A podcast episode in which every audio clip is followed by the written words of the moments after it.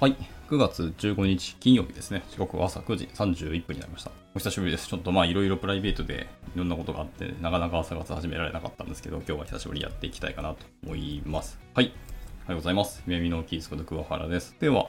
えー朝活始めていければなと思います。今日は、まあタイトルにあります、効率的な学習について思うことっていう、まあ話をしようと思っています。まあなんか調べたとかではないですし、僕の中で頭の中にあることをただだらだら喋っていくというような感じですね。で、ちょっとですね、多分独断と偏見がかなり強いようなあの話になるかもしれないですけど、まあご容赦いただければなと、はい、思っております。で、えっ、と、まあ効率的な学習なんですけど、まあこれができればもちろん一番いいと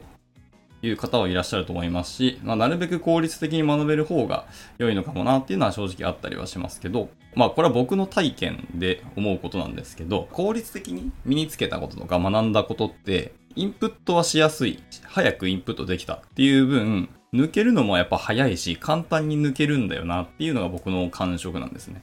はい。忘れるのも効率的だなっていうふうに思ったりしてます。で、これは良し悪しはあって、もちろんこう今リスキリングってワードがたくさん飛び交っている通りで、ある種で捨てやすいというか、今まで持ったものがもう古くなったり使わなくなったり、もうレガシーになったなっていうような知識とか技術っていうものを効率よく外すことができるっていう意味では確かに良いかもしれないですけど、え今から使っていこうとか身につけたものを活用していこうというフェーズで効率的に抜けられると、まあよろしくはないよねっていうのがあるので、まあやっぱ学習って、まあなんですかね、学んで習うっていう言葉がやっぱ入ってる通りで、学の一文字だけでいくと結局はインプットにとどまってしまう。で、その後にちゃんと自分の中で習ですよね。習うっていうところ、まあ実践をするっていうふうに捉えてもいいかもですけど、やらないといけないよなっていうのはつくづく思っていて、まあまあ勉強とかも、まあ文字、漢字の文字遊びみたいなのありますけど、まあ勉強も、えー強いて努めるとありますけど、あれはなんかちょっと強制力ある感じの言葉に聞こえていて、まあでも自分から自発的に勉強するっていうのもありますけど、そういうものはもう勉強の域を超えて、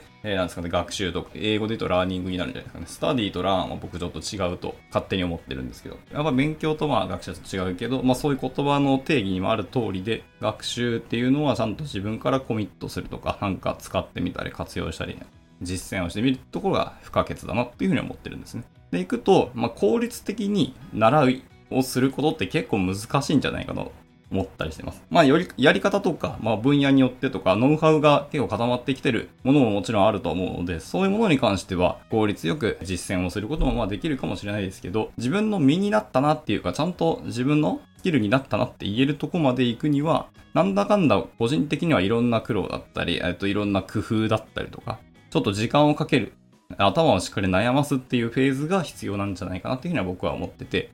えー、まあ現代だと早く物事を身につけて早く結果を出さなきゃいけないとか成果を作らなきゃいけないみたいななんとなく圧力はあると思っててまあそれはあの若い方のプレイヤーの数が減ってきてるっていうのはもちろんあるし社会的背景があるんですけどまあだからとにかく早く早くみたいなことを求められるんですけどまあなんか特貫作業になってしまったりとか早めれば早めるほどクオリティ質が下がるんじゃないかっていうところもあったりするので一概に言い切れないですけどとはいえ、まあ、特貫でもいいから、まず出して、結果とか、何かしらの成果を持って、で、それを持ってブラッシュアップとか、結果からの改善行動のサイクルを早くするっていうのがいいっていう、まあ、方もいらっしゃると思って、まあ、ここは難しいですね。バランスどこまで取るかです。あまりにも欠陥すぎると、そもそも使ってくれるユーザーが少なかったりとか、使い勝手がないみたいなところまで下がっちゃうと、それはそれ本末転倒だと思うんで。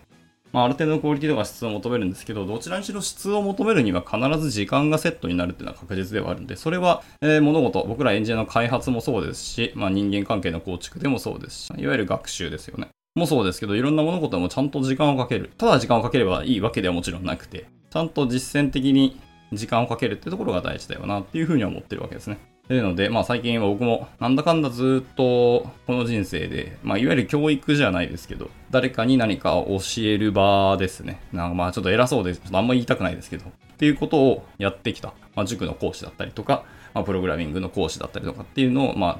チャンスがあって手を挙げてやらさせていただいてるんですけど、まあそういう少しでもこうアカデミックな領域に携わる身としては、学習についてやっぱ効率って求めるのはすごく大事です。本当に。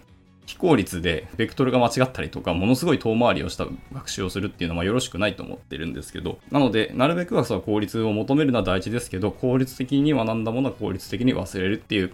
え可能性を含んでますっていうのを加味して物事をどう考えていったり、どう学んでいくかっていうのを考えていただくのが良いのかなと思ってたりしますねっていう話です。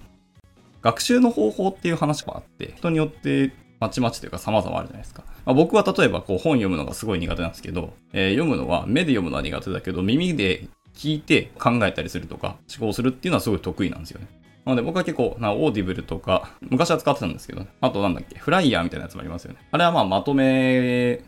ですね、本のまとめを公開してくれているサービスではありますけど、まあ、ああいうのを使っていく方が個人的にはですね、やっぱ頭に残りやすいんですね。本当目で文字を追うのがまあ遅いですし、僕そこからさらに頭に入れて理解、咀嚼するっていうプロセスが本当僕の脳は苦手らしくて、音から入る方がすごい楽なんですよね。もちろんなんかグラフとか絵とかデータみたいなものは音からはなかなか得られないので、そういう時は自分でまだ調べるんですけど、まあそういうインデックスを貼るだけでも全然十分だと思うんですね。で、後で自分で調べればいいだけの話なので。っていうことをやったりする。でも僕は例えばそういうこともありますけど、自分にとってのベストな学習方法というかスタイルみたいなのをちゃんと自分で身につけるともすごく大事だよなっていうふうに思ったりしてますと。はい。そういうことをまあ効率的と捉えるかまた、まあ言い方は難しいですけど、まあ自分のベストな学び方まあ大体そういうものは大体効率的だと思ったりはしてますね。他の人がどんだけこの方法が良いとか、こっちの方が時短だよとか、こっちの方が早く学べるとか言ってたとしても、本人の相性とかは絶対出てくるで、まあそういうことを加味して自分の学習方法っていうのを確立するっていうのはすごく大事で、学習法に関する学習の勉強とかですね。っていうのは、なるべく早いうちにやっといた方がいいよなってつくづく思ったりしてるので、まだ学生さんとかにたまに聞かれるんですけど、何やったらいいかっていうので、まあ、人生で生きるスキルとして学び方、自分にとってのベストな学び方を学びましょうっていうことは言ったりしてますね。まあ、これは別にいつになっても変わらないと思います。何歳になっても変わらないですし、えっと、一度確立したものが自分のフェーズとか、まあ、年齢とか、あの、環境によっていろんなものが変わってきたり、価値観、考え方も変わってくるので、これを一度決めてもブラッシュアップしていくっていうのが一つ大事ですよね。今の自分の学び方は本当にこれでマッチしているのかなっていうところをちゃんと自分で問うっていう時間も必要なので、そういう意味でいくとやっぱりちゃんと余白を作って内省をする時間を設けましょうっていうのは、えー、やっぱ大事だったりするんで、まあ人間余白がないと大体ミスしたり、なんかマイナスな方向に陥ったりとか、はいまあ、いろんなネガティブなことが起きがちであるので、まあ、余白はですね、なるべく作っておいた方がいいと思いますね。これはまああのシステムとかアプリケーションも一緒ですね。とにかく余白を残しておくっていうのは大事だと思います。まあ、だらだら喋ったんですけど、まあ、10分ぐらいですかね。ちょっと早いですけど、今日はその辺で、まあ、終わろうかなと思ってます。なんか参考になれば幸いですし、なんか皆さんにとってこう、なんですかね、こう学習とか効率的なものとか、まあ、学についてなんか思うこととか、あったらぜひぜひあのご意見いただきたいと思いますし、僕自身もこの辺の議論するのものすごく大好きで、まあ、議論するだけではでもそれはもったいないので何かしらこう方法とか、ハウに落とし込んで、それを皆さんに、いろんな人がそれを見て、自分じゃ今度これやってみようとか、そういうやり方があるんだって新しい発見とかにもなるとは思ってるので、まあこういうことに寄与できたらいいなっていうので、はい、なんかディスカッションできたらなと思ってるんで、もしこの辺関心強い方は声掛けいただけたら嬉しいなと思っております。じゃあ今日は短いですけどね、はい、この辺で朝活終わっていきたいと思います。それでは終了したいと思います。お疲れ様でした。